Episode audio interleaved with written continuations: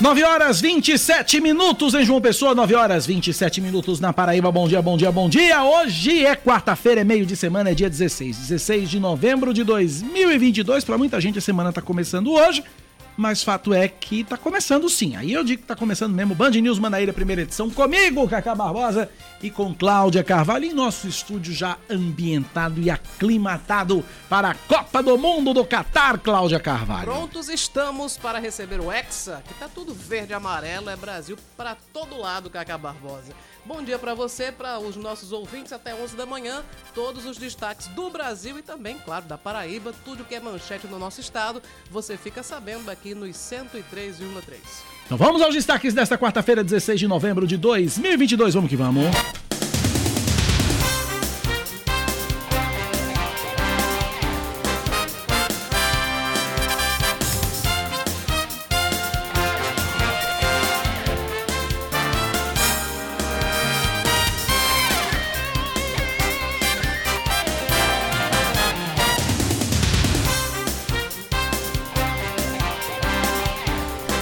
Estão suspensas por tempo indeterminado as visitas aos pacientes do Hospital de Emergência e Trauma de João Pessoa. A medida leva em consideração o aumento no número de casos de covid dezenove entre funcionários e internos.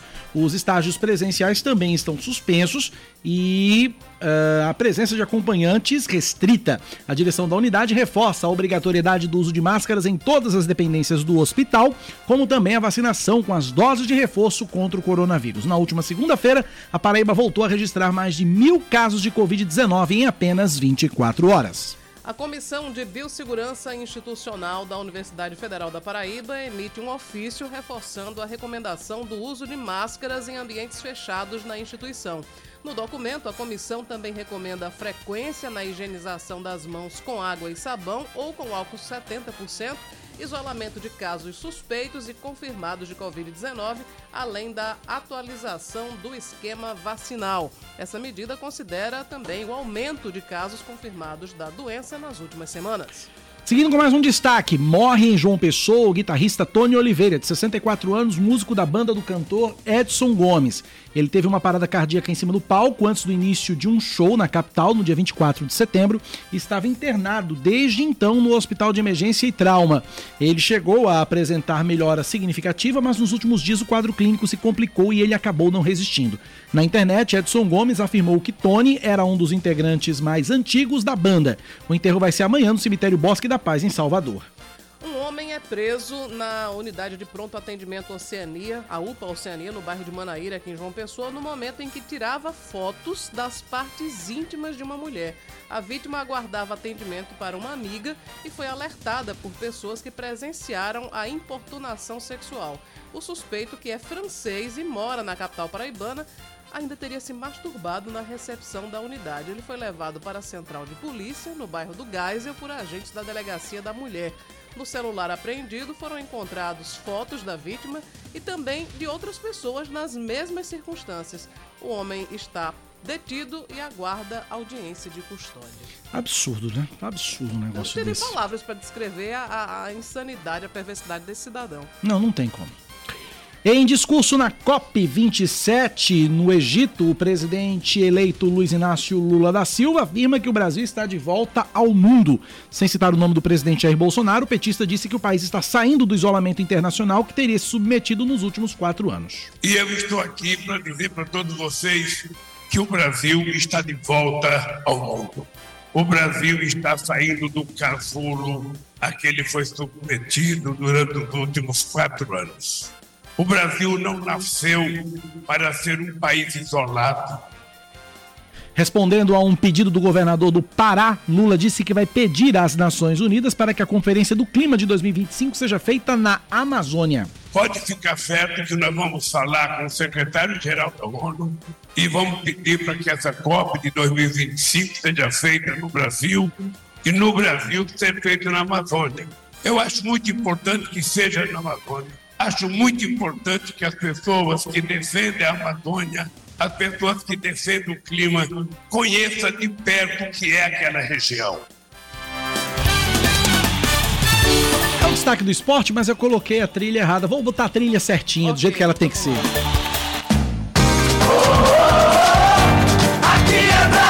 Agora sim. É, agora essa daqui do esporte e da Copa, porque faltam quatro dias para o início da Copa do Mundo. O primeiro jogo vai ser domingo, à uma da tarde. É um jogo que Cacá Barbosa está esperando ansiosamente. Nossa Senhora! Entre Qatar e Equador. Nossa, tô ansiosíssimo. Já, já o Brasil estreia na quinta-feira da semana que vem contra a Sérvia, às quatro da tarde. Acho que esse jogo a gente assiste aqui na redação, né?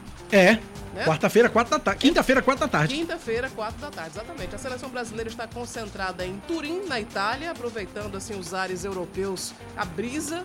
A brisa. Porque para chegar lá no calor estonteante, né, do Qatar. A seleção fica na Itália. Tá doze graus agora em Turim, pra é, você ter noção. O que, que, é, o que é que são cinquenta, né? Lá no...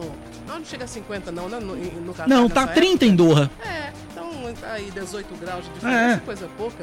Pra quem vai estar tá correndo noventa minutos, isso é bobagem. Bobagem. Então a seleção brasileira está concentrada em Turim, na Itália, até sábado, quando segue viagem para o Qatar. Ontem, durante a primeira entrevista na concentração da Copa do Mundo, o lateral direito Danilo falou da preparação para o torneio. A repórter da Band News F M, Aline Fanelli, que acompanha a equipe em Turim, perguntou como os jogadores têm lidado com a ideia de favoritismo da seleção brasileira. Muita gente tem ouvido que a seleção brasileira chega como uma das favoritas para a Copa do Mundo. Eu queria saber se você também tem ouvido isso por aqui no clube dos seus companheiros e como que vocês, no grupo da seleção, têm recebido essa pressão. Sim, eu escuto bastante aqui no, no, aqui no clube. É, leio bastante e nós no interno da seleção, jogadores, comissão, tudo, a gente, a gente entende essa responsabilidade, a gente aceita, é inegável depois de, de, dos, números, dos números que a gente tem feito, da, da sequência de vitórias, da forma como o Brasil vem jogando e pelos nomes também é inegável que seja um, uma das favoritas e a gente tem mesmo que aceitar essa responsabilidade, não tem que, é impossível olhar para o lado, né? Agora, junto com o Brasil também existem outras seleções com grandes nomes, seleções que jogam futebol também é, de um nível muito alto e aí sim a, gra- aí a graça da competição. Band News, tempo. A quarta-feira em João Pessoa deve ser de sol com chuva pela manhã, diminuição de nuvens à tarde, pouca nebulosidade à noite, mínima de vinte e quatro graus, máxima de trinta. Agora na capital paraibana, termômetros marcam vinte e oito graus. Em Campina Grande, a previsão da meteorologia para hoje é de sol entre nuvens, não deve chover, a mínima é de vinte, a máxima pode chegar aos trinta graus e na Rainha da Borborema a temperatura nesse momento é de vinte e cinco graus. nove horas e trinta e cinco minutos na Paraíba, nove e trinta e cinco. Você, ouvinte, participa, interage e nos ajuda a fazer o noticiário local pelo nosso WhatsApp nove nove um um um nove dois zero sete zero sete nove nove um um nove dois zero sete. Cacá, avisa que a estreia do Brasil lá em nós é de amanhã oito. Sim, senhor. De amanhã oito. Tá avisado. nove e trinta e cinco na Paraíba. Cláudia Carvalho, o que é que tem no seu Clau lendário para esta quarta-feira, dezesseis de novembro de dois mil e vinte e dois, hã? Hoje é dia de uma coisa importantíssima, não fumar, dia do não fumar. Hoje também é dia internacional do patrimônio mundial, dia internacional de outra coisa muito importante, dia internacional da tolerância. Hoje também é dia mundial da doença pulmonar obstru- obstrutiva crônica, dia nacional da Amazônia Azul, dia nacional de atenção à dislexia e também é dia nacional dos ostomizados. Em termos de nascimentos, a gente lembra o nascimento do escritor português muito premiado, reconhecido, aclamado e amado José Saramago. Muito bem, o português, né, José Saramago? Isso. Uh, Cláudia Carvalho, num dia como hoje, em mil novecentos e sessenta e três, aliás, vou antes, vou para mil novecentos e quarenta e cinco, a ONU é, criava a Unesco, uhum. Organização das Nações Unidas para Educação, Ciência e Tecnologia. A Unesco foi criada para incentivar a cooperação técnica entre os Estados-membros da ONU.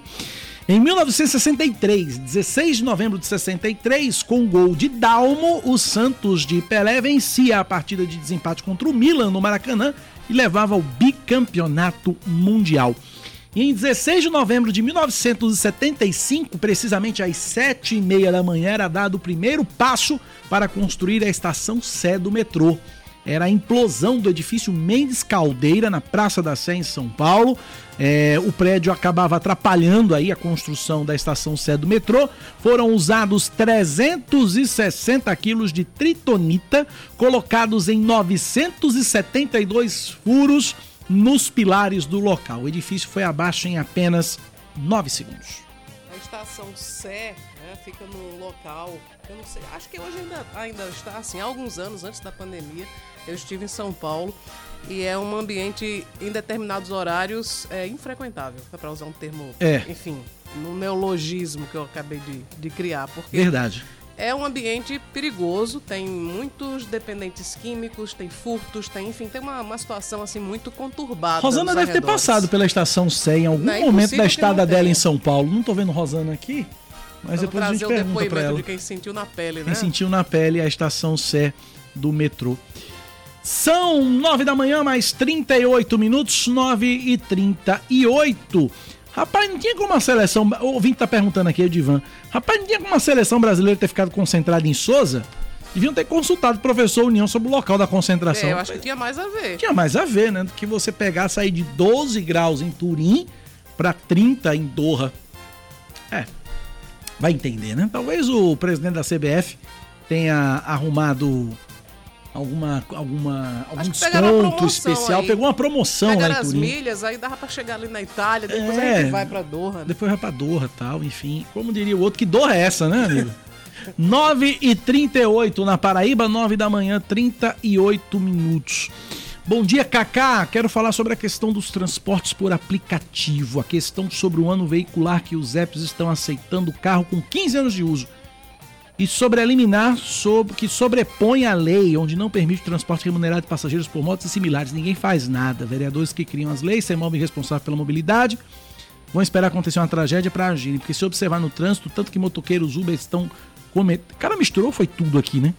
Mas é isso. Tá feito o registro aqui. Vamos levar para a sugestão de pauta aqui para a gente discutir esse assunto. Uma dúvida, eu não sei se existe alguma... alguma identificação visual para os motociclistas que estão trabalhando por aplicativo? Não. Existe? Não. Não dá, que eu conheço, saber, eu né? saiba, não. Deveria ter, né? Pra nem nos veículos tem, de vez em quando, alguns motoristas, por iniciativa própria, colocam aquele luminoso, né, com o nome Uber, ou então alguns colocam adesivo de outros... outros aplicativos e tal, enfim, que ficava fácil para reconhecer. A gente Mas, acaba não. identificando porque normalmente tem um passageiro no banco de trás, né? E, e é. apenas o motorista na frente, mas realmente são poucos os carros. Só que eu tô falando aqui em relação às motos porque existe ainda, um, existe ainda mais uma preocupação com a qualidade da... da, da... da direção, da, da condução do veículo, né? Porque, enfim, na moto você está muito mais exposto, tanto o piloto quanto o, o, o passageiro. E seria, eu acho que seria interessante identificar, até para as é. pessoas poderem saber se os pilotos estão se comportando bem, se estão seguindo as regras de trânsito, e, ou se não estão. Eu, uh, o, o ouvinte falou aí sobre essa questão, né? Do, da liminar que se sobrepõe à, à, à lei. Nós temos um ouvinte...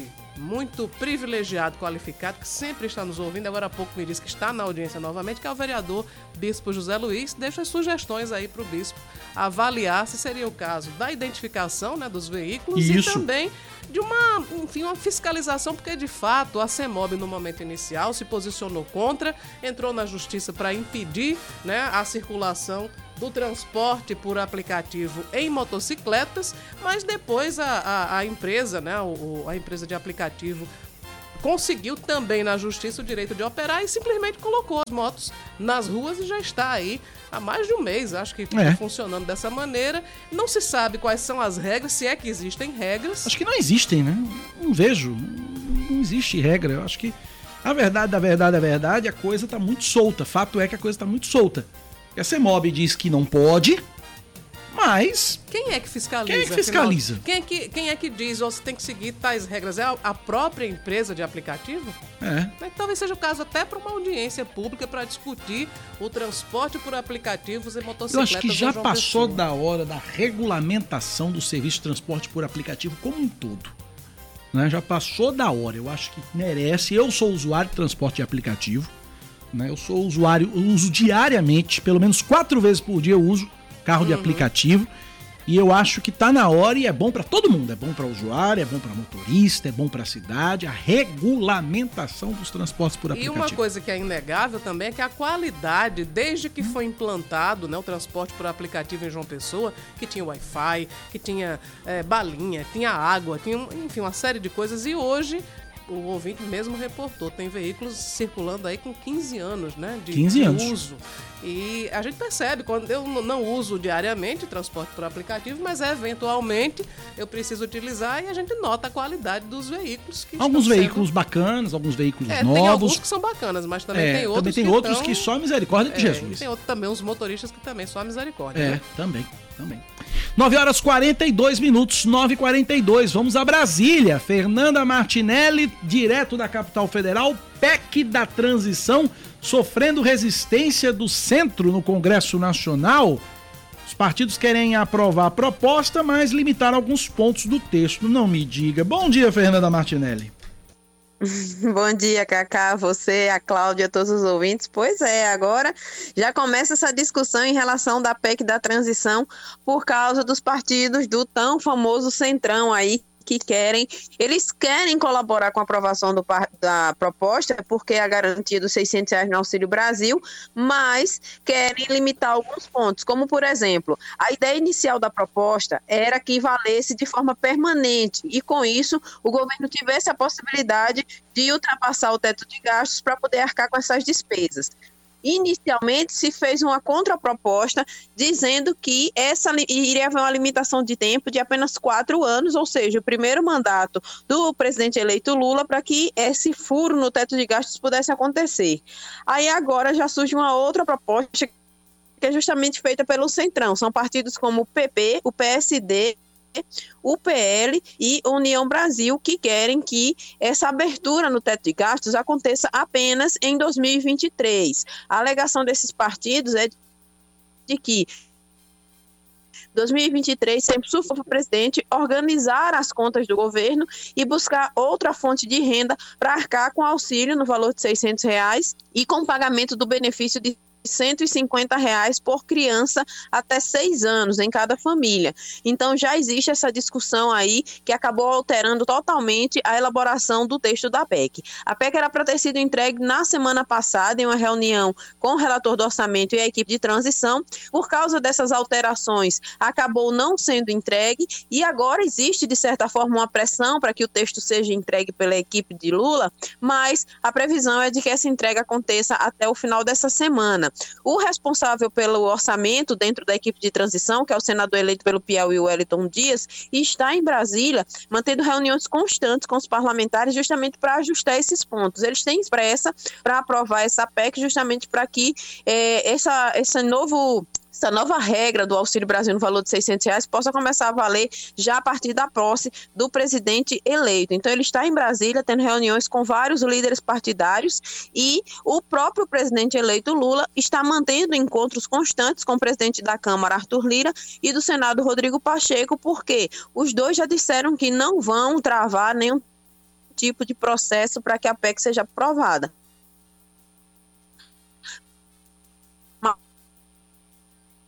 Ih, a internet parece que tá... Os partidos estão colocando essas vantagens para apresentar a proposta e logo depois levar aí para aprovação dos parlamentares para que possa valer já a partir de manifestações aqui em Brasília pedindo a anulação das eleições.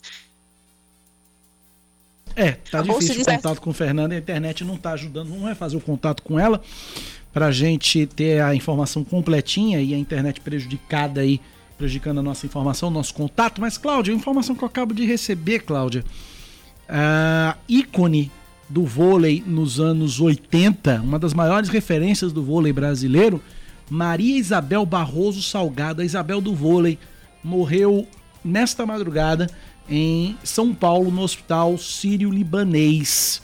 É, ela tinha sessenta e dois anos de idade, foi incluída segunda-feira no grupo de transição do esporte, no governo Lula, né, a equipe de transição, foi anunciada na, na equipe de transição na segunda-feira, e na, na segunda-feira ela já não estava bem. Ontem ela foi para o hospital e foi diagnosticada com uma, bate, com uma bactéria no pulmão e faleceu hoje de madrugada. A morte foi confirmada pela produtora de cinema Paula Barreto em uma mensagem no grupo Esporte pela Democracia. Uh, Isabel disputou duas Olimpíadas, Moscou mil novecentos e oitenta, Los Angeles mil novecentos e oitenta e quatro, E depois, no início dos anos noventa, foi pro vôlei de praia e foi uma das pioneiras mundiais da modalidade. Ela deixa cinco filhos e cinco netos. E foi anunciada na última segunda-feira é, como integrante do grupo técnico de esportes da equipe de transição do governo do presidente Lula. Isabel do triste, vôlei, né? Cláudia. Coisa triste. Você falou aqui antes, no, em off, quando Fernanda Martinelli estava começando, e eu fiquei lembrando justamente que ela tinha sido, acabou de ser anunciada no grupo de transição. Eu imaginei que ela estivesse bem, mas me parece também que foi algo bem rápido, né? A, a bactéria foi detectada e já estava tomando todo o pulmão. E hoje de manhã, hoje de madrugada, na verdade, Isabel do vôlei teve uma parada cardíaca e nos deixou. Que coisa triste. Triste, né? Triste. Mais uma, mais uma perda para o esporte brasileiro. Tá aí a informação. Refizemos o contato com a Fernanda, Rosana? Rosana, vamos lá então. Para você concluir a informação, Fernanda, porque a, a, o contato ficou é, prejudicado. Vamos lá. Continua prejudicado, continua prejudicado. Vamos tentar então, tenta, tenta, tenta gravar com ela para a gente poder complementar a informação certinha. A gente só, aproveitando que Rosana está aqui, é. para explicar aquela nossa dúvida sobre a Sé... Né? A Sé, você já andou pela Estação Sé do metrô um na sua estada por São Paulo, Rosana Santos? Bom dia para você. Bom dia. Bom dia, Cacá. Bom dia, Cláudia. É, continua, eu estava conversando aqui nos bastidores com Cláudia, ela me falando sobre essa questão é, das redondezas ali, que sempre fica muito morador de rua, pessoas em situação de rua, né? E continua na mesma situação, Cláudia, lá. É, muitos moradores de rua, a Cracolândia também é, se concentra muito naquela região, né? E as pessoas, é, agora recentemente, antes de, eu vir, antes de eu vir embora de lá, a Cracolândia tinha se dispersado ali uhum. naquela região por várias ruas. Enfim, eles vão é, ocupando praças, né? Naquela redondeza ali. Até para os comerciantes é difícil. Muitos, e tem é... um posto de polícia permanente lá na Sé, mas ainda assim continua sendo um ambiente que muita gente evita. Pois é, os empresários ali, é uma situação bem complicada para os empresários, porque eles acabam tendo que fechar os estabelecimentos mais cedo por conta do perigo, e aí eles acabam não faturando tanto quanto, é, quanto antigamente, uhum. né? Quanto é, antes de ser tão, tão populoso ali pelos, é, por, esse, por essas pessoas ali da região da Cracolândia. E aí o que acontece, né? Eles ficam de mãos atadas, porque... A gente, inclusive, já fez diversas matérias ali naquelas regiões e é complicado para essas pessoas. A gente sabe também que tem muitas pessoas em situação de rua, né? Pessoas ali necessitadas, mas também tem é, as pessoas da Cracolândia, os dependentes químicos, né? Pessoas que precisam de ajuda e de cuidados. É, e que, que quando estão na necessidade da droga, cometem pequenos furtos ou grandes furtos também, enfim, que acabam... ingressando na criminalidade para tentar sustentar o vício, né? É uma situação pois é. toda muito triste. E acaba ficando uma região perigosa, né? E as pessoas ficam com medo de transitar e, de, e acaba diminuindo o fluxo também ali para os comerciantes, para as pessoas que têm restaurante e algum tipo de, de, de comércio, comércio na região. É. nove da manhã, cinquenta minutos. Rosana Santos aqui, nossa... Adida para Adida assuntos paulistanos. para assuntos paulistanos aqui, a nossa assessora para assuntos paulistanos. Né? Assuntos... Assessora da Paulicéia Desvairada. Exatamente. Boa, Cláudia Carvalho. Muito boa. nove da manhã, cinquenta minutos, nove e cinquenta. Cláudia, o serviço Castramóvel, que é aquele serviço da Prefeitura de João Pessoa para castrar é, cães e gatos, volta a funcionar hoje aqui na capital. Wesley Martins tem as informações. Isso mesmo, Castramóvel retorna a realizar os serviços e vai ser aqui no Centro Administrativo Municipal, na próximo à Secretaria da ASEMAN, onde vai ocorrer tudo. Em média, já tem seis mil tutores que estão cadastrados para, de fato, começar esse processo. E daí eu estou aqui com o Ítalo Oliveira, que é coordenador de bem-estar animal da ASEMAN. Ítalo, explica para a gente como é que vai funcionar, a partir de que horas, e já tem muita gente aí na fila, inclusive, né? Exatamente. A gente, é, o horário de funcionamento do Castramóvel é das oito às duas da tarde, certo? É, todas as castrações são agendadas, então para você participar do programa de castração do Castramóvel, você tem que se cadastrar, né, num link que está no site da Prefeitura. Você acessa o site da Prefeitura, te, vai ter lá um link para você fazer o seu cadastro e aí após o cadastro, nossa coordenação vai entrar em contato para poder informar a data e a hora do procedimento. Ítalo, e daí quem é que pode ser é, beneficiado com esse projeto, quem é que pode estar tá participando? É, para poder participar do programa do Castramóvel tem que ser é, residente em João Pessoa, né? E a gente tem alguns requisitos para o animal. O animal tem que estar tá com a idade superior a um ano, né, está saudável, então não pode estar doente, livre de é, carrapatos e pulgas. É, e no dia da castração, né, ele tem que vir com pelo menos doze horas de jejum. Quem tem mais de um animal em casa, o gato, o cachorro, também pode estar participando? Exatamente. Cada tutor pode cadastrar é, e castrar um animal por vez, e para protetores independentes que são cadastrados conosco na semana, a gente está abrindo dois animais por vez. É isso aí, só ficar antenado, como o Italo falou também, no site da Prefeitura para fazer o cadastro completo. E só reforçando, começa no período da manhã aqui em João Pessoa.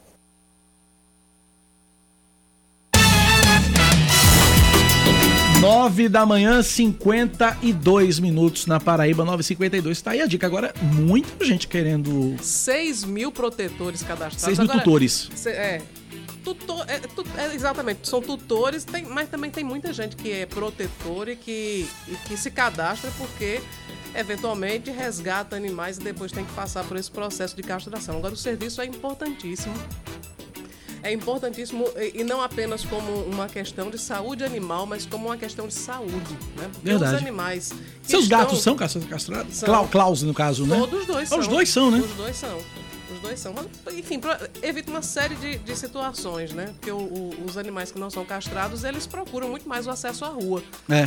E rua, infelizmente, nos tempos atuais, para os animais, é um ambiente extremamente perigoso. Mas você sabe que eu, eu percebi isso realmente. Minha irmã, lá em Campina Grande, nós em Campina Grande temos um shih tzu. Uhum. Temos um, um shih tzu. Luke e José é o nome do elemento. Luke e José. Luke e José é o nome do elemento. Pois é, tem nome e sobrenome. Foi minha irmã que botou. Mas enfim, fato é que nós temos lá o nosso shih tzu. E ele... Klaus é Klaus Henrique, Karenina é Karenina Helen. Karenina Helen, pois é. Então por que Luke não pode ser Luke José? Claro, né? Que pode. Mas fato é que Luke, é, ele era muito assim também, era muito rueiro. Ele não podia ver um portão aberto, escancarado, não podia abrir o portão que Luke queria ir pra rua, etcétera tal. Minha irmã levou o Luke pra, pra castração. Depois de castrado, o bicho é outro. É uma calma, é uma tranquilidade. A gente pode deixar portão escancarado, porta escancarada. Ele não quer saber de ir pra rua. Ele só vai pra rua, e aí a gente entende que ele quer ir pra rua é pra fazer o número um e o número dois dele. Uhum.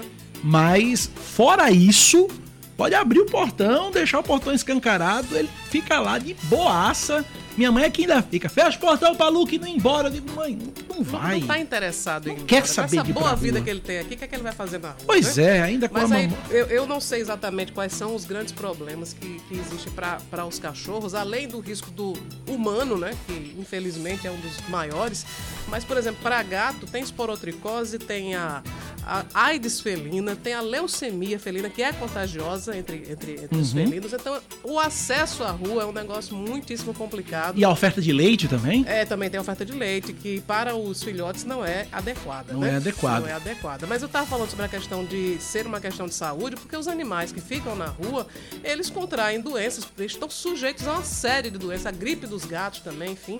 E há algumas doenças, como a esporotricose, que é muito séria, altamente contagiosa, que pode ser transmitida para os humanos. No caso da, da leucemia e da AIDS felina, isso não é transmitido, não.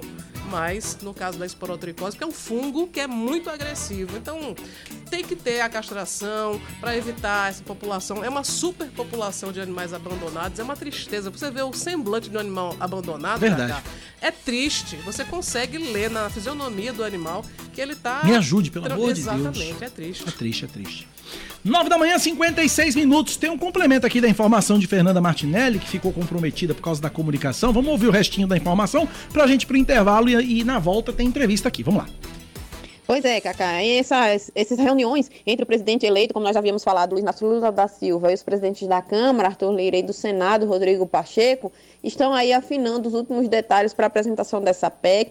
A P E C precisa de vinte sessões para ser analisada e votada pelo Congresso Nacional, e o novo governo tem pressa para que isso aconteça. Ontem voltaram a acontecer manifestações aqui em Brasília. Muitos manifestantes queriam a anulação das eleições, que acabaram como resultado tendo a vitória de Lula para o Palácio do Planalto. Outros pediam intervenção militar, Mas, mesmo com a movimentação sendo intensa durante todo o final de semana, início de semana, na segunda-feira, cerca de duzentos caminhões chegaram a Brasília, fora os que já estavam aqui, mais de trezentos caminhões, ônibus e carros e pessoas que vieram de outros estados, mas no final do dia a chuva foi bem intensa aqui em Brasília, os manifestantes acabaram se dispersando. Já à noite, nós passamos por lá e vimos pouca movimentação, apenas alguns manifestantes que ainda estavam por ali, e a expectativa é de que essa semana não seja mais de intensas manifestações, intensas movimentações, mas agora também o foco é voltado para a transição e para a aprovação da P E C e os ajustes relacionados aí ao novo governo. Volto com vocês nos estúdios. Obrigado, Fernanda Martinelli, pelas informações. nove da manhã, cinquenta e sete minutos. Vamos para o intervalo, Cláudia Carvalho? Vamos lá, vamos faturar. Daqui a pouco a gente volta. Com quem, vamos com quem, com quem? Vamos falar com o vereador e presidente da Câmara Municipal de João Pessoa, Valdir José Dausle. É verdade. Mais conhecido como Dinho. Pois é. Né? Um ciclista. Sim. E também o homem que está conduzindo a Câmara Municipal no seu aniversário de setenta e cinco anos, que vai ser comemorado amanhã. Inclusive... com detalhes uhum. aí, novidades sobre a nova série do Legislativo. Eu... que tá para sair do papel. Eu só preciso voltar a ter a mesma disposição que Dinho tem para pedalar, porque eu vou te contar um negócio, viu? Ele pedala bastante, né? Pedala bastante. Mas também tem horário, né? Dinho pode pedalar. Pedalou hoje, Dinho? Hoje não. Hoje não, né? Olha aí. Mas de vez em quando eu vejo Dinho no Instagram pedalando de manhã cedo, tal, essa coisa toda. Eu preciso também ter essa disposição e horários para pedalar que eu não tenho mais. Mas a gente conversa depois, daqui a pouco. nove e cinquenta e oito, intervalo rapidinho, a gente volta já já. Você está ouvindo Band News Manaíra, primeira edição.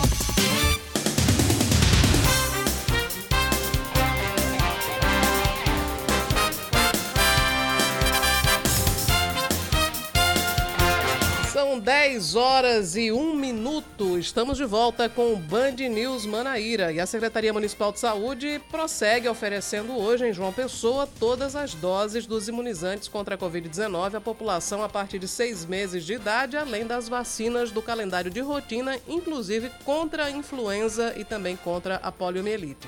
Os imunizantes estão disponíveis nas policlínicas municipais, nas unidades de saúde da família, no Centro Municipal de Imunização no bairro da Torre e também Também no Mangabeira Shopping. Não há necessidade de agendamento. Acontece amanhã em João Pessoa a segunda edição itinerante do Feirão da Empregabilidade, com cerca de quatrocentas oportunidades de trabalho. O projeto vai ser realizado na Escola Cidadã Integral Professor Celestim Malzac, no bairro Valentina Figueiredo, e o atendimento vai ser a partir das nove da manhã, limitado a quinhentas pessoas por ordem de chegada. Além dos cadastros e encaminhamentos para as vagas, vão ser oferecidos serviços de orientação para empreendedores e capacitações profissionais. E a gente segue com mais um destaque. A coordenação da Romaria de Nossa Senhora da Penha confirma que a procissão vai acontecer normalmente esse ano. O comunicado veio depois que fake news foram espalhadas na internet dizendo que a edição desse ano seria cancelada. Sendo assim, a Romaria da Penha prossegue agendada para o dia vinte e seis de novembro. Além da, tradição, da tradicional procissão, também estão programadas missas a partir desse sábado, dia dezenove. No domingo, acontecem missas às sete, às nove da manhã e também às cinco da tarde. Nos dias vinte e um a vinte e cinco de novembro, as celebrações vão ser às sete e meia da noite. Mais um destaque para você aqui na Band News F M. O homem suspeito de arrastar uma cadela por uma corda em uma motocicleta em São José da Mata, distrito de Campina Grande, é ouvido e liberado pela Polícia Civil. As investigações iniciais apontam que o homem não tinha a intenção de maltratar o animal, já que novas imagens de câmeras de segurança foram analisadas pela polícia e mostram que o homem estava transportando a cadela na garupa da moto quando em determinado momento ela caiu. O animal foi arrastado por alguns metros, mas quando o homem percebeu, a situação foi controlada. A cadela foi resgatada por uma organização não governamental, recebeu assistência veterinária e deve ser disponibilizada para a adoção. O Tribunal de Contas da União deve entregar hoje ao vice-presidente eleito Geraldo Alckmin uma lista de relatórios com dados e informações para auxiliar na transição de governo. O documento vai apontar pelo menos vinte e nove áreas da gestão pública que estão em situação considerada crítica, com riscos de fraude, por exemplo, e que por isso demandam atenção especial. O T C U também deve recomendar ao novo governo a realização de um pente fino no Auxílio Brasil, sugerindo que existe hoje desperdício de dinheiro público. E agora a gente fala de esportes. Oh, oh, oh, aqui é Brasil. O negócio tá ficando bom pro Brasil. A França, atual campeã da Copa do Mundo, tem nova baixa pro Qatar. A manchete com Yuri Queiroga. Mais um desfalque na seleção da França, atual campeã do mundo. O atacante Nkunku sofreu uma lesão no joelho no último treino da equipe antes do embarque para o Qatar e está cortado da competição. A Federação Francesa ainda vai oficializar o substituto. Nkunku, que tem dezessete gols em vinte e três jogos na atual temporada pelo Leipzig, na Alemanha, se junta ao zagueiro Kimpembe, do P S G, e aos meias Kanté e Pogba, também fora da Copa por lesões.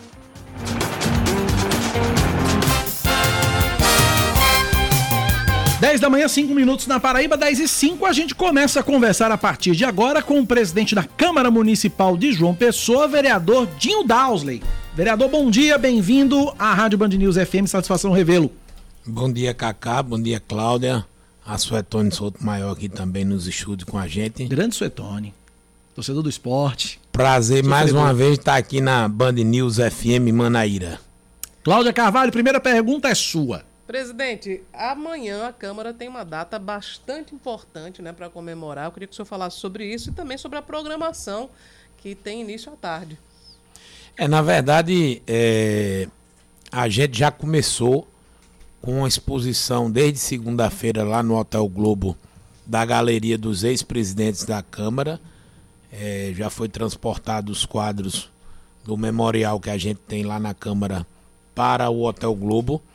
E essa comemoração vem durante a semana toda. É, hoje algumas entrevistas falando do evento de amanhã.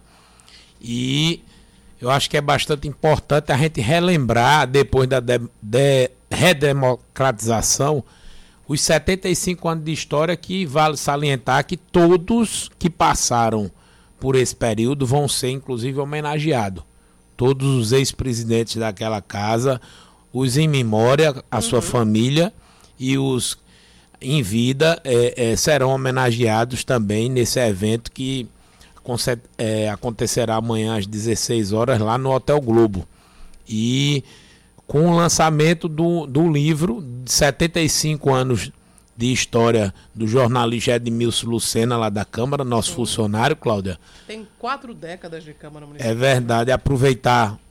Para, não poderia, já fiz na tribuna da Câmara, mas para parabenizar tanto você como nossa funcionária competente também daquela casa, mas como também Cacá, que representa a imprensa, a Band Manaíra F M, toda a imprensa paraibana, pelo recebimento da honraria do, do troféu Heitor Falcão, que você vocês recebeu, receberam. Inclusive, parabéns também. Também fui é, homenageado com, aquele, com aquela comenda lá. E, e parabenizar vocês aí que fazem a imprensa no dia a dia de nossa cidade. Então é bastante importante. Já fiz lá na, na Câmara Municipal, mas gostaria também de deixar de registrado Não, aqui. Nós agradecemos Obrigado. muito e também retribuímos aqui a, a, a, o, a, os parabéns pela sua atuação também como vereador e como presidente da casa. É, para mim também é uma honra, até porque de representar os vinte e seis vereadores, né? Na verdade, vinte e sete, mas hoje a Câmara tem trinta e um vereadores, porque... É, tem quatro suplentes que estão também na, na, na ativa das suas atividades parlamentares, mas a Câmara Municipal, ju, juntamente com todos os membros que fazem parte, iremos sim amanhã, é, é, às dezesseis horas, fazer essa singela homenagem para todos que fizeram essa história. A Câmara, é, como você falou, né, são quatro décadas, né, são é, é, é, serviços prestados à nossa cidade. Eu acho que é bastante importante a gente poder estar no comando, na, na, na direção, na presidência daquela casa, tendo o prazer de estar anunciando esse e outros é, acontecimentos que em breve também a Câmara terá, sim, a nova sede da Câmara Municipal, é bastante importante para a gente. Isso é, é, é bastante... A responsabilidade da gente aumenta de estar tá conduzindo aquela casa num um período tão é, é, é, bacana, que entre o Legislativo e o Executivo vem nessa par- parceria para agora a construção do novo prédio daquela casa. E eu queria, Amanhã, falar, eu queria falar exatamente sobre o novo prédio, Cláudio, porque nós acabamos de ver aqui a, o que vai ser, né, uma, uma, uma animação três D, uma, maquete, uma virtual. maquete virtual do que vai ser o novo prédio da Câmara, e a gente percebe que vai ser todo pautado pela modernidade. Eu queria que o senhor falasse sobre essa nova sede, como é que... É justamente é que preservando é, a história da Câmara, que são aquelas ruínas que aí o I F A E P já nos deu a autorização da construção daquele equipamento, preservando a parte daquelas ruínas e juntando... E aquele prédio que está em frente praticamente... Isso, aquele ao, terreno ao foi, foi adquirido na gestão anterior agora do presidente Corujinha, vale salientar e registrar, e junto ele me deixou conduzindo aquele processo de compra e aquisição daquele prédio, eu tive essa missão, e agora a gente junto ao B R B fizemos um, um empréstimo é, é, para ser descontado no repasto do décimo, que isso é bastante importante dizer, Cacá, que não vai ter despesa a mais para a construção do prédio, pelo contrário, vamos apertar o cinto, o orçamento já é existente na Câmara. Quer dizer, o duodécimo seria X e vai continuar sendo X. O duodécimo é X, sendo que a gente vai economizar o valor das parcelas é, é, para o pagamento desse empréstimo, retirando do próprio duodécimo. Então a gente está mexendo com o próprio orçamento da Câmara.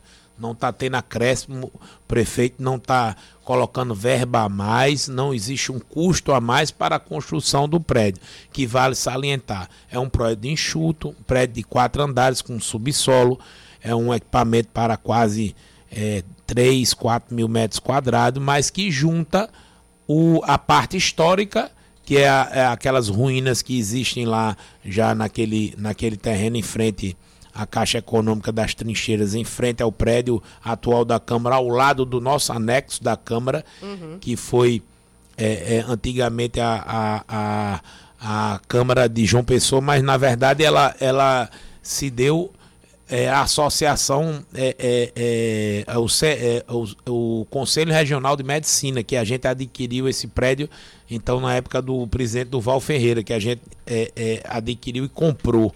Mas aí preservando a história da, da Câmara e preservando a Câmara junto à Praça dos Três Poderes, junto ao, ao, ao Centro Histórico, que é o mais importante.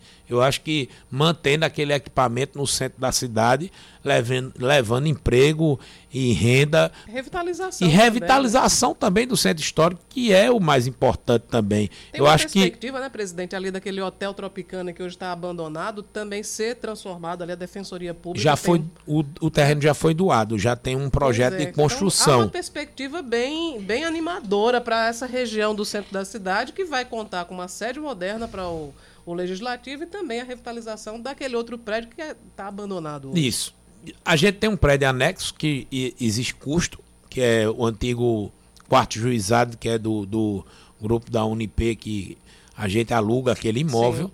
que é após a Caixa Econômica das Trincheiras, mas após a construção da nova sede, a gente irá devolver o equipamento que é alugado e no novo prédio irá a sede da Câmara para lá, a plenário também irá para um novo, um novo prédio será construído.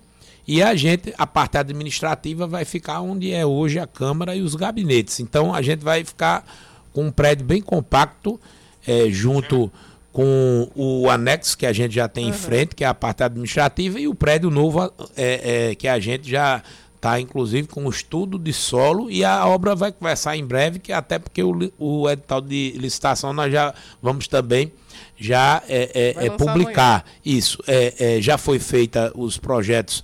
É, é, a licitação, inclusive, e o, os projetos arquitetônicos é, é, já foram feitos também adiantado, então já saiu do papel, já é uma realidade. Em breve, eu acredito que até o começo do ano que vem, é, a, a obra já está iniciando, é uma obra rápida que vai usar aquele equipamento steel frame, é uma obra... É, que é de doze a dezoito meses, então em menos... O frame é uma espécie de pré-moldado, né? É, é a nova, é onde foi feita, tipo, a Havan aqui de João Pessoa, Sim. o supermercado Bem Mais, é uma obra bem rápida. Só para vocês terem ideia, o Ministério Público de Campina Grande foi feito em seis meses, o, o, a construção do prédio. É um prédio menor do que o da Câmara, mas é um prédio compacto, sem luxo, mas prático. É um prédio que vai ter uma galeria para receber a população de João Pessoa, que é o mais importante. Hoje a, hoje a, a Câmara... É pequeno, o prédio é muito apertado, pequeno, é, né? Muito não tem nem uma estrutura para vocês, jornalistas, que cobram o dia a dia lá da Câmara, com a parte para receber a imprensa, com computadores, com a parte de, de, de, de é, é, estrutura para receber a imprensa, mais importante, mas vai ter uma galeria à altura para a gente levar os grandes debates da nossa cidade e receber a população. Hoje a gente tem um plenário para quarenta cadeiras. Quando o coral vai se apresentar lá, já toma as uhum. cadeiras todas. Então, assim, a, o, a Câmara foi construída na década de setenta para doze vereadores. Hoje são vinte e sete, vinte e sete parlamentares. Já poderia ser vinte e nove. Eu acredito que vai agora ser votado para a próxima, próxima eleição. E é, é, fora a sua estrutura. Então, vamos receber agora, ter a oportunidade de ter um equipamento para... com equipamento também para os deficientes físicos, com equipamento para interagir com a comunidade, com banheiros, que hoje a Câmara não tem nem banheiro para praticamente receber a população. Enfim, com toda a estrutura que o servidor também terá de fazer o seu, o seu, o seu trabalho lá com dignidade. Também de, tem toda uma questão também de sustentabilidade, né? Reuso de água da chuva. Isso, né? Um prédio ecologicamente, ecologicamente correto. Um prédio com energia solar para economizar É, é, é energia, com o uso, o reaproveitamento da água também para é, o funcionamento não só dos ar-condicionados, mas da parte hidráulica é, é, e elétrica do, do equipamento. Enfim, eu acho que é uma estrutura que a Câmara merece, é a capital de João Pessoa e a gente tem de tudo para ter um equipamento para que a população é, é, é, É, vá à Câmara e tenha a satisfação de estar lá reivindicando ao seu parlamentar. A Câmara hoje tem emendas impositivas, é um número de pessoas e de entidades é, é, grande, um, uma rotatividade grande no dia a dia da Câmara e merece um equipamento à altura da capital de João Pessoa. Presidente, essa questão das emendas posit- impositivas no passado foi um, um problema, né? Porque inclusive foi um problema judicial, foi parar na justiça. O prefeito Cícero Lucena, ele resolveu Essa, essa pendenga. E o que é que tem sido feito? De que maneira as emendas impositivas estão chegando para a população? O que é que os senhores têm, têm feito, têm destinado? É, hoje é a realidade, né? Agora, recentemente, é, a gente teve no Hospital São Vicente de Paula, que é a parte filantrópica, ele, o hospital cem por cento praticamente SUS, é, é, não só ele, como o Laureano, é, uma, é um incremento ao orçamento dessas entidades. A exemplo do Hospital Padre Zé, que a gente teve lá também entregando essas emendas, é, nessas instituições filantrópicas que ajudam a população. A exemplo da instituição Nosso Lar também, que abriga quase cinquenta idosos lá no dia a dia, e, e na instituição espírita lá no, no, no, no Castelo Branco, mas que faz um trabalho de excelência com, com os idosos que, que já contribuíram muito com sua... parte da sua vida e estão lá agora descansando, até alguns em fase terminal, e é um orçamento que é um incremento no Hospital Santa Isabel, é exemplo, que oitocentos mil reais esse mês a gente destinou, esse mês passado, né, para esse ano, para aquele, aquele equipamento, enfim, não só esse, mas é Vila Vicentina, é, instituições que a gente vê o trabalho que presta na nossa sociedade, é, é, instituições que, que é, ajudam a crianças com autismo, instituições que ajudam é, é, na hemodinâmica e hemodiálise do dia a dia da nossa casa. É um valor que está chegando lá, está sendo destinado e a gente está vendo o trabalho, a exemplo do Hospital é, é, Napoleão Laureano e outros, é, tant, tantas outras instituições. Além de que da parte de cinquenta por cento que é obrigatório para a saúde, também para é, é, construção de equipamentos, a exemplo de, de, de um calçamento, um saneamento, uma praça. É, é, é, eu mesmo destinei para a reforma da segunda etapa do mercado do Castelo Branco também, emendas para aquele equipamento. É, é, eu acho que é, é, é uma, uma acrescenta, é um incremento ao orçamento e o vereador participa. Porque o eleitor que está no bairro lá tal, que sabe que está precisando de uma reforma no posto de saúde, um, um calçamento na sua rua, uma drenagem, é, um, é um, uma pavimentação, precisa, e aí o, o vereador participa do orçamento e o prefeito vem cumprindo. Isso aí tem sido cem por cento na entrega dessas emendas, tanto da oposição como a situação. São dez horas e dezenove minutos, estamos começando com o presidente da Câmara Municipal de João Pessoa, vereador Dinho Dauser. Deixa eu registrar aqui a audiência do vereador Bispo Zé Luiz, está com a gente aqui na escuta também. Também tá aqui um o... abraço, parabenizando um abraço. O presidente pela nosso Bispo Zé Luiz. Eu todo dia falo com o Bispo, viu, Cláudia? Que eu pra, gosto pra de cumprimentar o homem que fala com o nosso superior é, todo homem dia. Tem, o homem tem... A patente é alta, a é o nosso é Bispo alta. Que... Agora cidadão pessoense e, e paraibano, paraibano, viu? Exatamente. Bispo Zé Luiz, uma pessoa que faz parte da mesa diretora da Câmara e é nosso parceiro, não só ele, como Elisa, como Tarcísio Jardim, como Tiago Lucena, Damazinho, todos eles fazem parte da mesa diretora da Câmara e todas essas ações que a gente está levando para a Câmara sempre tem o dedo e tem o, o papel deles que são fu- fundamental nessa administração que a gente faz daquela casa. Bom, são, são dez e vinte. Cláudia, deixa uma pergunta para o vereador Dinho responder daqui a pouco, depois do intervalo. Dinho, ele, ele está na presidência do Conselho Nacional do Poder Legislativo Municipal das Capitais, o CONALEC. Quando é que vai ter o próximo encontro? O que é que vai ser discutido? Eu vou deixar duas perguntas também. Deixe. A outra é sobre o orçamento de dois mil e vinte e três de João Pessoa, que já está tramitando na Câmara, e o que é que a população pode esperar? dez e vinte. Band News F M. Em um segundo, tudo pode mudar. Você está ouvindo Band News Manaíra, primeira edição.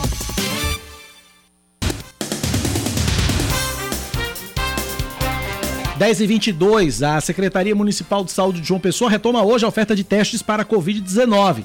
Podem ter acesso ao exame as pessoas que estão com sintomas gripais de três a sete dias ou que mantiveram contato com quem testou positivo para a doença. Os testes são feitos mediante agendamento no site vacina ponto joão pessoa ponto p b ponto gov ponto b r ou pelo aplicativo Vacina João Pessoa, em unidades de saúde da família e sem agendamento nas policlínicas do Cristo e de Jaguaribe. Inclusive, recebi informação um pouco mais cedo que a fila tá, que a fila está dando volta na policlínica do Cristo para teste. Ontem eu recebi uma, um vídeo lá do Mangabeira Shopping, que ontem tinha fila e grande para vacinação, né? Muita gente que agora está mais alerta, porque graças a Deus. Os números de Covid aumentaram na Paraíba, no Brasil, na Paraíba, como, como em todo o país. E aí, E muita gente que não tinha completado o esquema vacinal agora está correndo para os postos de saúde para fazer isso.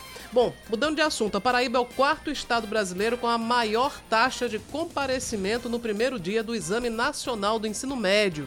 Dos cento e três mil duzentos e quarenta e um inscritos, setenta e quatro vírgula três por cento fizeram as provas no último domingo. De acordo com o INEP, que é o Instituto Nacional de Estudos e Pesquisas Educacionais Anísio Teixeira, à frente da Paraíba aparecem o Rio Grande do Norte em terceiro, com setenta e seis vírgula dois por cento de comparecimento, Piauí com setenta e quatro vírgula nove por cento e Sergipe liderando o ranking com setenta e seis vírgula dois por cento de comparecimento.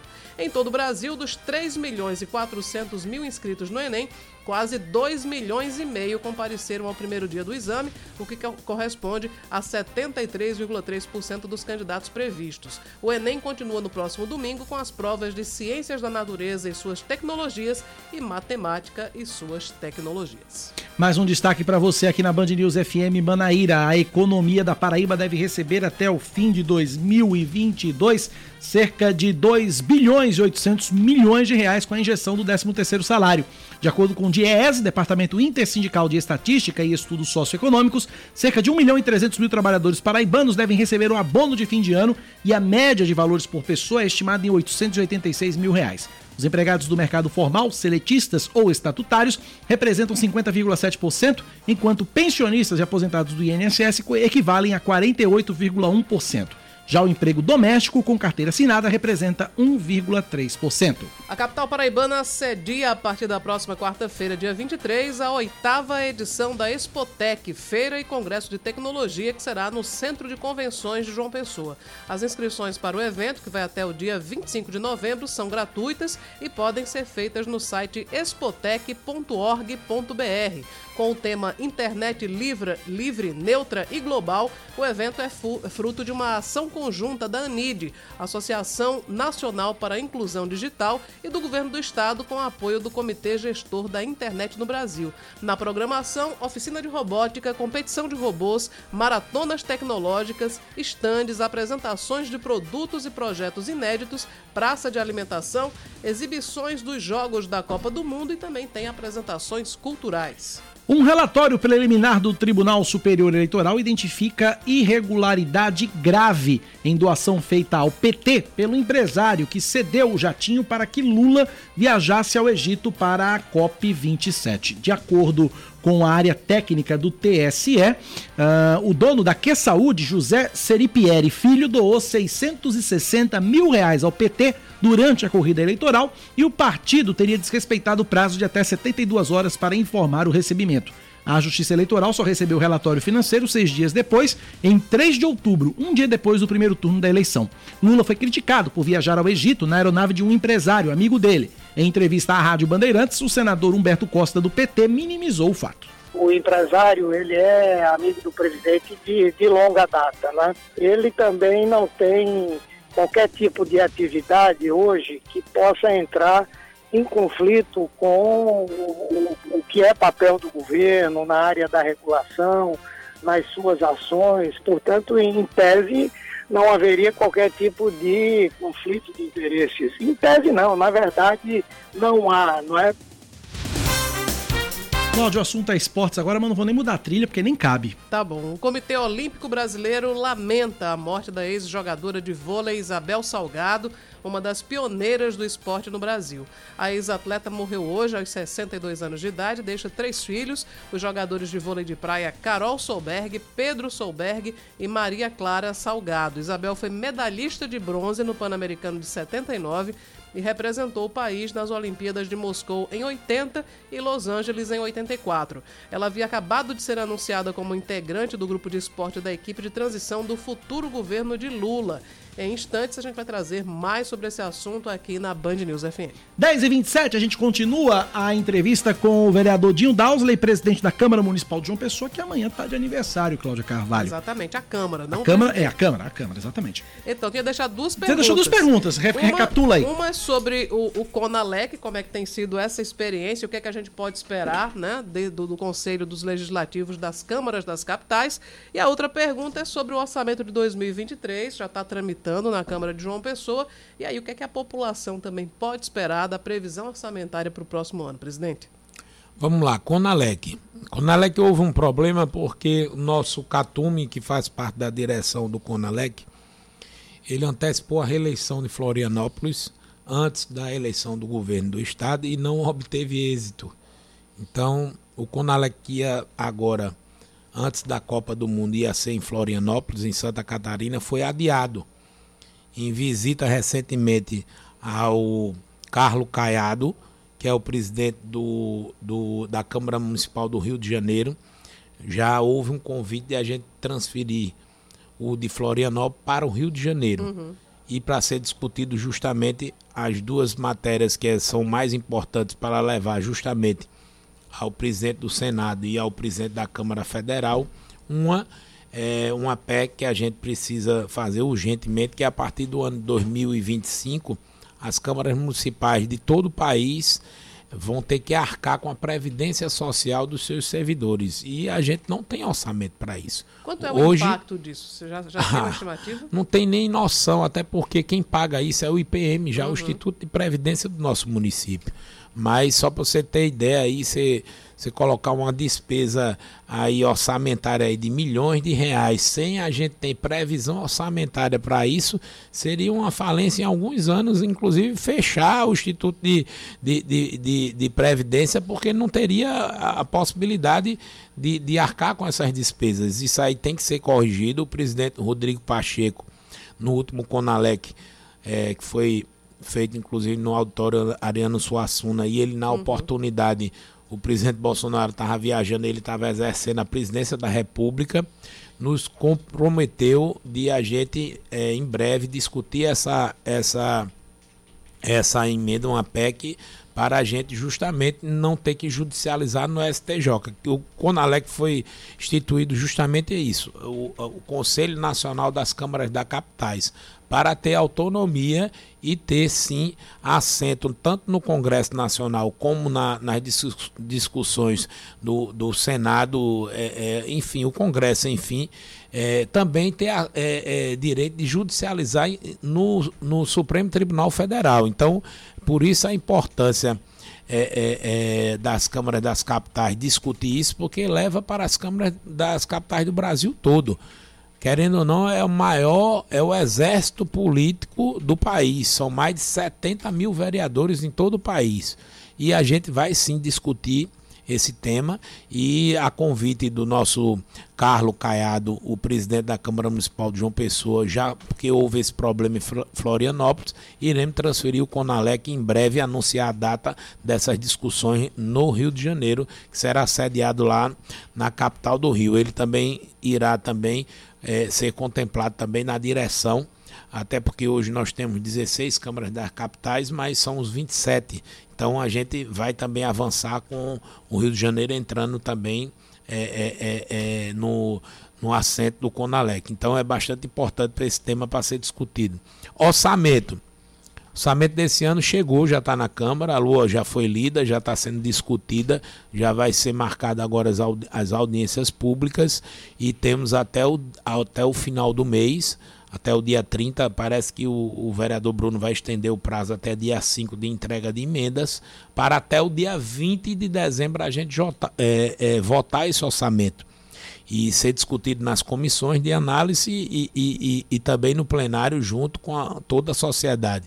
Eu acho que é um acréscimo de quase duzentos e poucos milhões de reais, não me falha a memória, mas é, é, o orçamento é três bilhões e setecentos milhões de reais. Há um acréscimo, sim, significante, e um dos acréscimos é o calçamento que o prefeito, junto com o governador, É, é, João Azevedo, estão pretendendo calçar mais de mil ruas na nossa capital.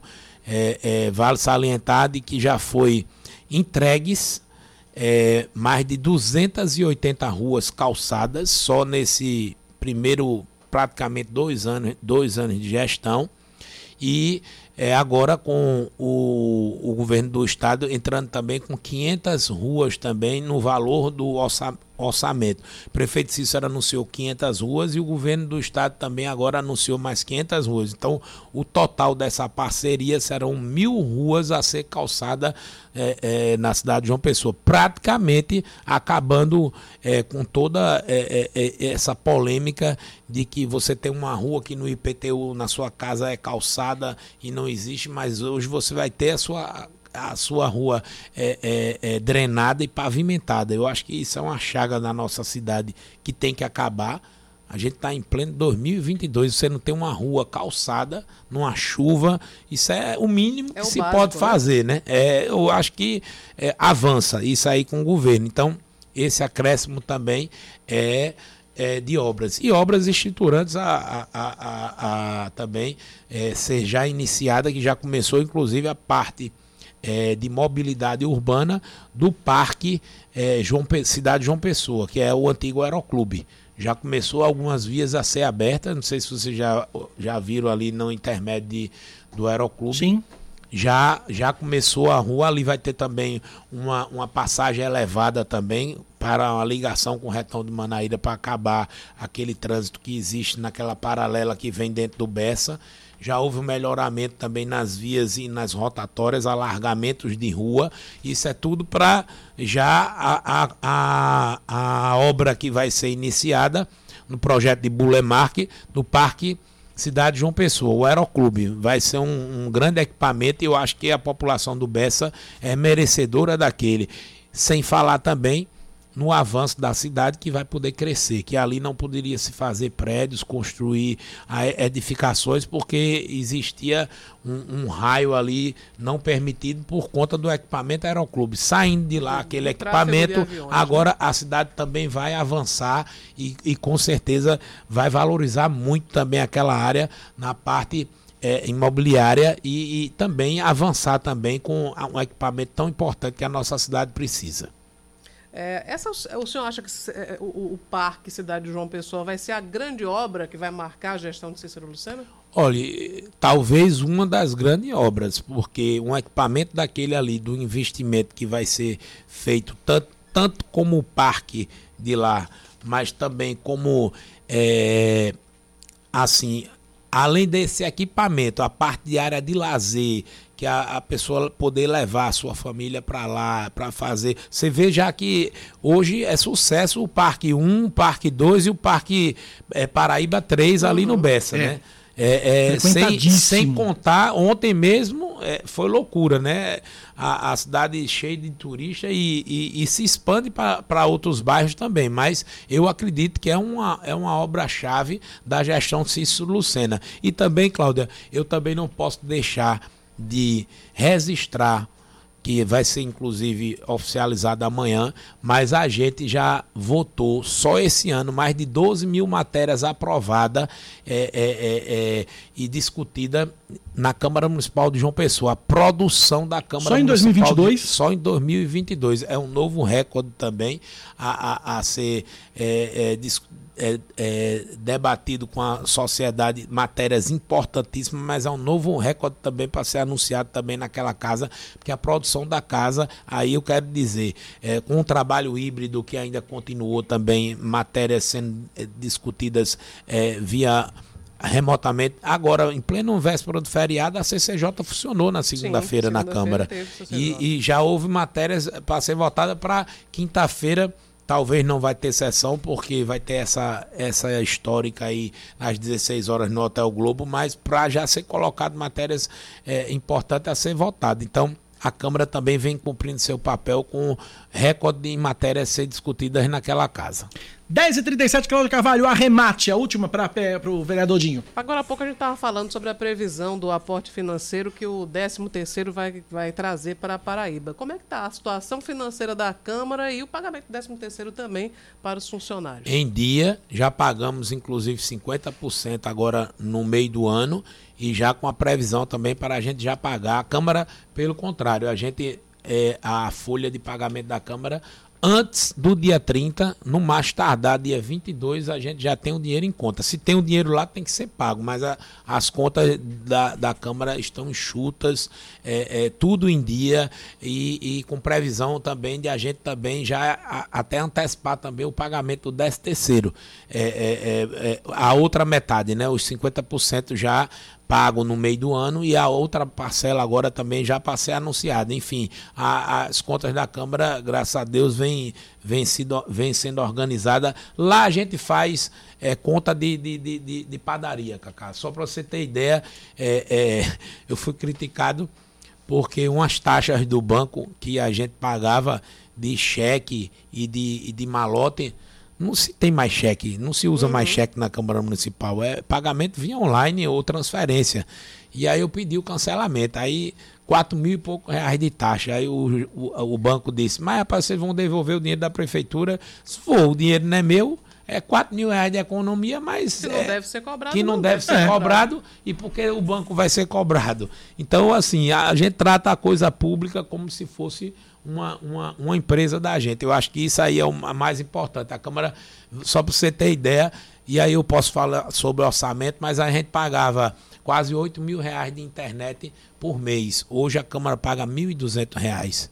De telefone se pagava uma fortuna. Hoje a gente paga apenas é, é, é, é, o, o, o chip dos vereadores, que é, é, hoje a gente só paga o plano. Aquele Sim. plano se paga praticamente hoje três mil reais, dois mil reais, de dezessete mil que se pagava de telefone. A gente enxugou a, a, a, a, as contas da Câmara. Hoje a Câmara, pelo contrário, não é que já tem... É, sobra dinheiro, mas trabalha com um orçamento bem mais flexível, porque lá a gente faz conta de padaria. Até o, o, o, a economia na energia, que a gente vai botar é, é, economia na energia solar para economizar na conta de, de, de luz, a gente está fazendo essa, essa administração, porque é dinheiro público. E dinheiro público a gente tem que tratar como se fosse o orçamento da nossa casa. É, e se tiver que devolver quatro mil reais para a prefeitura, não é nada não, mas é para se devolver e ser gasto com, para comprar remédio, para comprar coisa que a população precisa. Gastos é, na Câmara hoje praticamente não existe. Presidente, a última das últimas, Cláudia. Pronto, agora essa é a última. Essa é a última mesmo. É, no próximo biênio o senhor será presidente da Câmara mais uma vez. Qual vai ser sua meta para esses próximos dois anos? Vamos ter que planejar muito, mas com certeza é a entrega dessa obra que está prevista de doze a dezoito meses, é, num prazo menor do que vinte e quatro meses, mas é a construção do novo prédio, um prédio enxuto, um prédio econômico, com eno- energia solar, com a, a, a, a reutilização da água, é, é, para que justamente essas contas públicas é, é, é, vá para um equipamento que dê... dê a satisfação, que é mais importante também, porque a Câmara hoje é transparente. Olha o site da Câmara, olha quanto a gente gasta, tá? Todas as contas lá, do, do, da compra de um papel a, um, a, um, a uma água, tá tudo lá exposto lá no, no, no, no, no, no site da Câmara. A, a transparência pública é mais importante e a gente vem tornando cada vez mais também é, é, mais transparente, que eu acho que isso é importante também. Mas essa será a nossa meta, é a entrega daquele equipamento e a gente avançar nas leis e interagir mais com a população. É, é, ter mais sessões itinerantes, que a gente vá aos bairros e veja é, as chagas dos bairros que existem para a gente tentar a melhoria para a população. Essa que é o mais importante. Vereador Dinho Dausley, presidente da Câmara Municipal de João Pessoa, obrigado pela entrevista, um forte abraço, até uma próxima. Eu agradeço a você, a Cláudia e sempre parceira aqui da Band News, essa rádio que tem uma audiência imensa. Meu telefone aqui não para de mensagem. Muito Pena bom, que eu não pude bom. registrar aqui todo mundo, senão ia atrapalhar a entrevista, mas é uma, é uma rádio que, que tem... Faça os requerimentos, mande abraço em bloco. Vou em mandar bloco. abraço em bloco para todos aqui que registrou aqui, quero registrar meu forte abraço a todos. dez e quarenta e dois. O comercial não é em bloco não, mas a gente vai pro intervalo, volta já já. Band News F M. Em um segundo, tudo pode mudar. Você está ouvindo Band News Manaíra, primeira edição.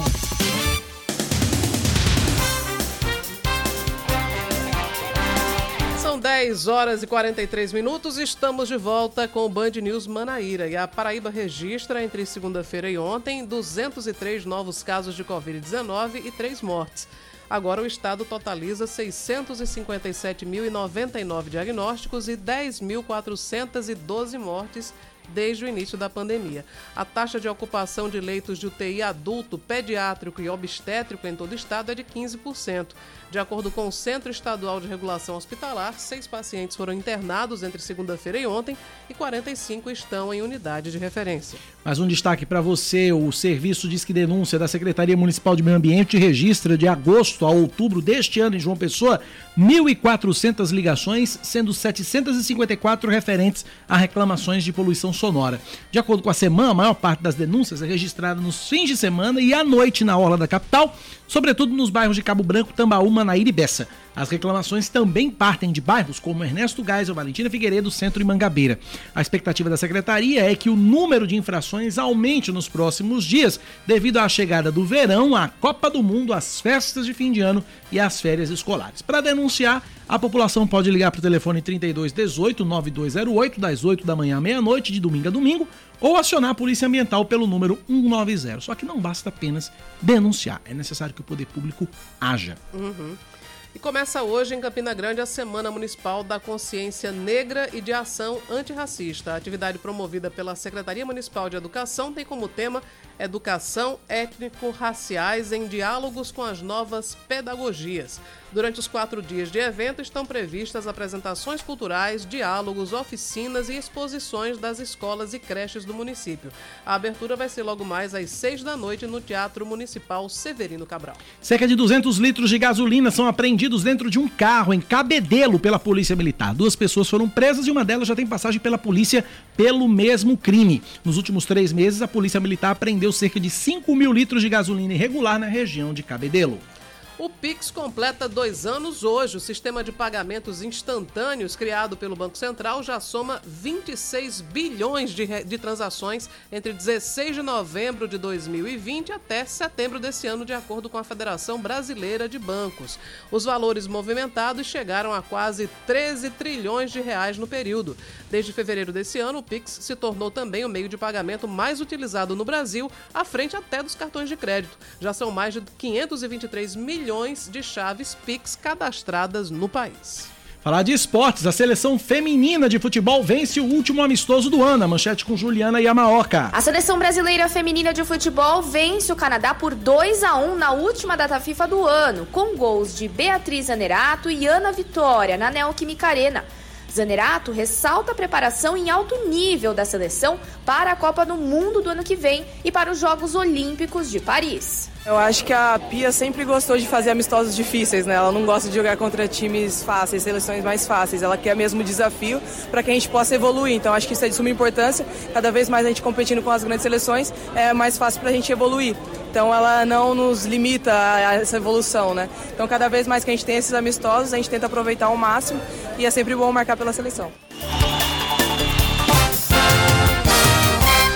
dez horas mais quarenta e sete minutos na Paraíba, dez e quarenta e sete. Amanhã eu vou estar aqui no estúdio da Rádio Band News F M, sozinho, solitário e sem Cláudia Carvalho. Enquanto porque... eu estarei lá no café da manhã. Exatamente. Lépida e fagueira. Né? Exatamente. Amanhã acontece no Holandas Prime, em Tambaú, a partir das oito horas da manhã, o Prêmio Cidades Excelentes. Prefeitos de vários municípios paraibanos vão estar presentes nessa premiação. Cláudia Carvalho vai estar lá conversando com os prefeitos dos municípios premiados, não é isso, Cláudia? Exato, a gente vai destacar as iniciativas que levaram à, à indicação de cada uma das prefeituras, o que de bom está sendo feito nas gestões públicas e que, na verdade, a gente teve, no ano passado eu estive também fazendo a cobertura desse...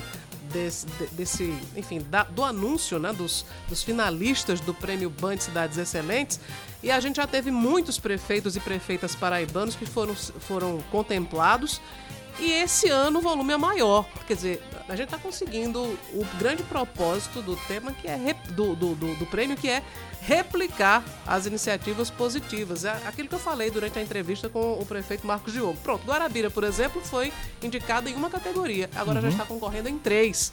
Porque as prefeituras, elas veem que existe um espaço de destaque para reconhecer as boas práticas e estão participando mais.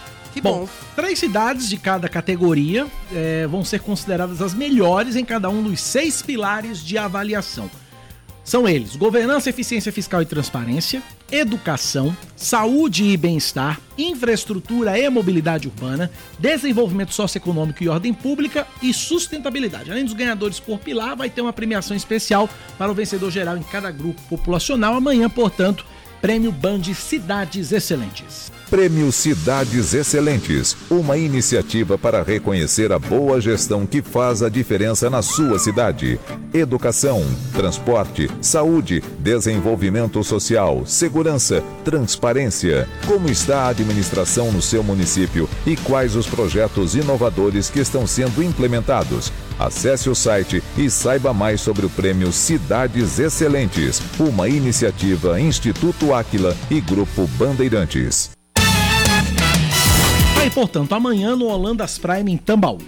dez e cinquenta, Hospital de Emergência e Trauma, senador Humberto Lucena está suspendendo por tempo indeterminado as visitas presenciais a pacientes internos. Estou na linha com o diretor-geral do Trauma, doutor Laércio Bragante. Doutor Laércio, bom dia, bem-vindo à Rádio Band News F M. Bom dia, Cacá, bom dia a todos os ouvintes da Band News F M, e levando essa informação de extrema importância para a nossa população, que a visita presencial está sendo suspensa por tempo indeterminado como uma medida de proteção aos nossos irmãos paraibanos que se encontram internados aqui nesse hospital e seguindo as recomendações do Ministério da Saúde e da nossa Secretaria de Saúde do Estado. Lembrando que a visita será, a presencial será interrompida, mas adotaremos a modalidade que já deu muito certo em momento anterior, que é a televisita. Através de um tablet, o, o familiar poderá entrar em contato com o seu querido, ter a visualização, conversar com ele, ouvir alguma, alguma queixa, enfim, ter esse contato que é de extrema importância, Cacá. Agora, é, além da suspensão da, das visitas, existe alguma outra recomendação, alguma outra restrição em função desse aumento de casos de covid dezenove, doutor Laércio? Sim, as medidas de, do isolamento social, pelo menos o distanciamento social, especialmente das pessoas com maior, mais, com mais risco de, de contaminação e de complicação, como as pessoas que têm alguma comorbidade, pessoas idosas, pessoas que têm doença cardíaca, diabetes, hipertensão, Então, a recomendação são as medidas de contenção que já foram amplamente divulgadas anteriormente, como o distanciamento, a utilização de máscara, a lavagem das mãos e também evitar aglomerações. São medidas simples que podem ser adotadas e que ajudam enormemente aos serviços de saúde para que os casos que venham a acontecer tenham a oportunidade de dispor de leitos nos hospitais. E assim como dá, aconteceu no ano passado, nenhum paraibano ficou sem assistência, ficou fora de hospital sem assistência, quando assim o procurou, Cacá. Cláudia Carvalho pergunta para o diretor-geral do Hospital de Trauma, doutor Laércio Bragante. Doutor Laércio, eu queria saber a respeito da, do atendimento à Covid. A gente tem notado que, por exemplo, ontem nós conversamos com o diretor do, do Clementino Fraga e ele falou sobre ah, os leitos ocupados, a enfermaria já estava eh, cheia, a U T I tinha acho que quatro vagas no dia de ontem. Como é que está o Hospital de Trauma, que chegou a ter uma ala especial de Covid? Se pensa em algo desse tipo ou, ou a situação está tranquila? Como é que está a situação? A situação no momento ainda é tranquila, nós tivemos apenas dois casos confirmados de pacientes aqui do hospital que foram testados e positivaram, já estão tendo o atendimento adequado em relação a, esse, a essa situação.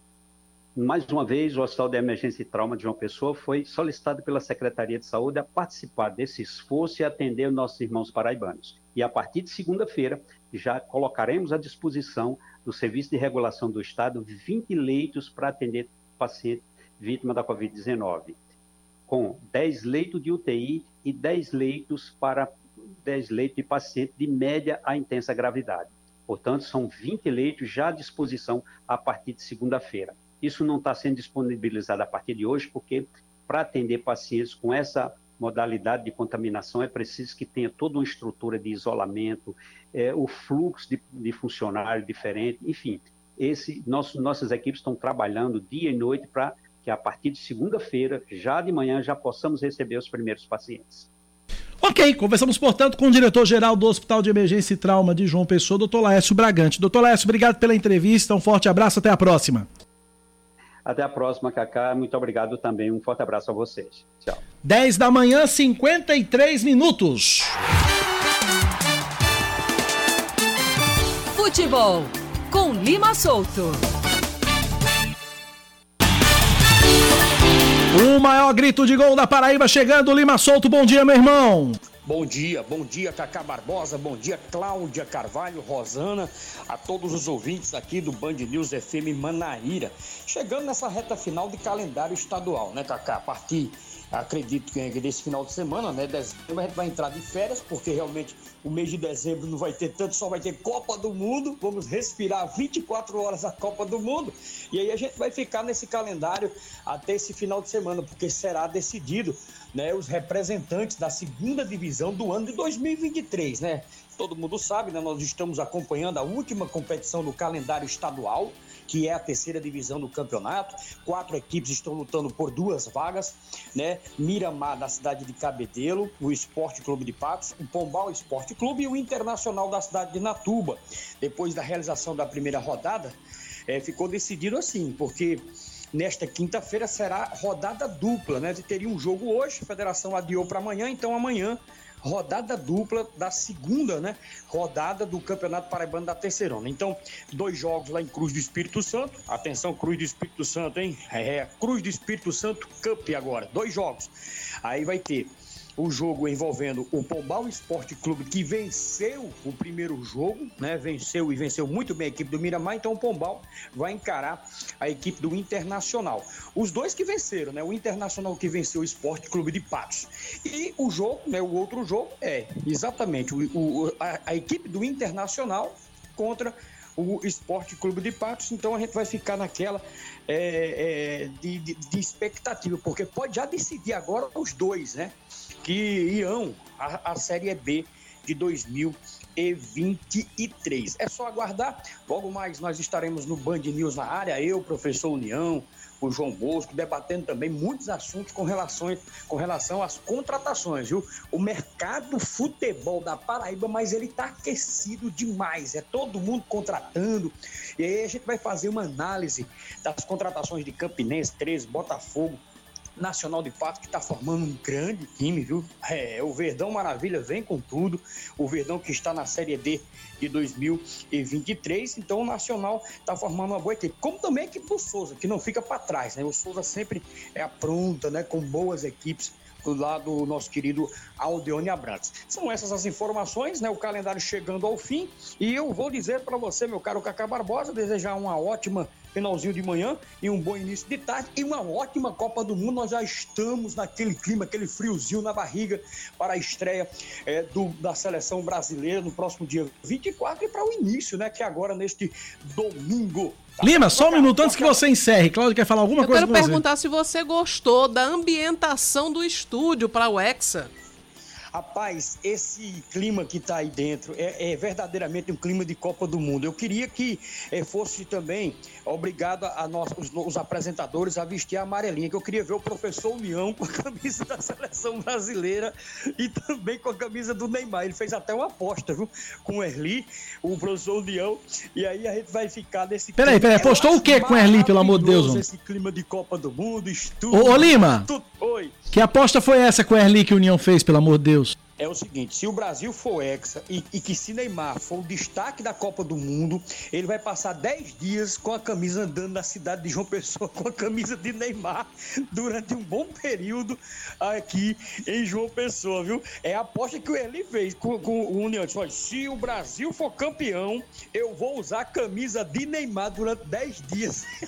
Meu Deus Ô, do Lima, céu. Deixa eu fazer uma pergunta infame, mas vocês estabeleceram se Neymar deve ser destaque positivo ou destaque negativo? É. Porque destaque, destaque é pode destaque, ser qualquer né? um. É, a parada é o seguinte, vou dizer, é o destaque positivo. Neymar vai ser o nome da Copa do Mundo, viu? O Neymar vai ser o nome... da Copa, vai ser um destaque positivo, vai conquistar o Hexa, né? Essa é a aposta, né? Ele disse que não, né? Ele disse que não, ele disse que Neymar vai ser somente mais um caicai, que Neymar não vai fazer absolutamente nada, e aí vamos aguardar, porque eu disse... Homem, eu trazendo o Hexa, Hexa, até seu Pedro da Pere Lima pode ser destaque. Um abraço, Lima, até mais tarde. Um abraço, meu garoto, bom, bom trabalho, tchau. Valeu, Lima. dez da manhã, cinquenta e nove minutos, Cláudia Carvalho, é um K, é um B, é um... Ossi. Ponto final do Band News Manaíra, primeira edição. Você tem T V hoje, Cláudia? Hoje eu não tenho. Pois eu tenho, seis e cinquenta da noite, T V Band Manaíra, Brasil, gente, Paraíba. Eu vou ficar uma coisinha aqui, vou ficar aqui, por aqui até meio-dia, dentro do Band News Station, mas me despeço de Cláudia Carvalho. Até amanhã, Cláudia. Até, Cacá, e aos ouvintes, muito obrigado. Obrigada pela companhia. Cláudia Carvalho amanhã, que vai estar lá no Bando Cidades Excelentes, lá no Holandas Prime. Traga um pouquinho do... Vou trazer uma, uma marmitinha Traga pra uma você. marmitinha pro um seu coleguinha. De queijo é, ah, eu aceito. Vem aí o Band News Station, fico com você até meio-dia. Valeu, gente, abraço pra todo mundo.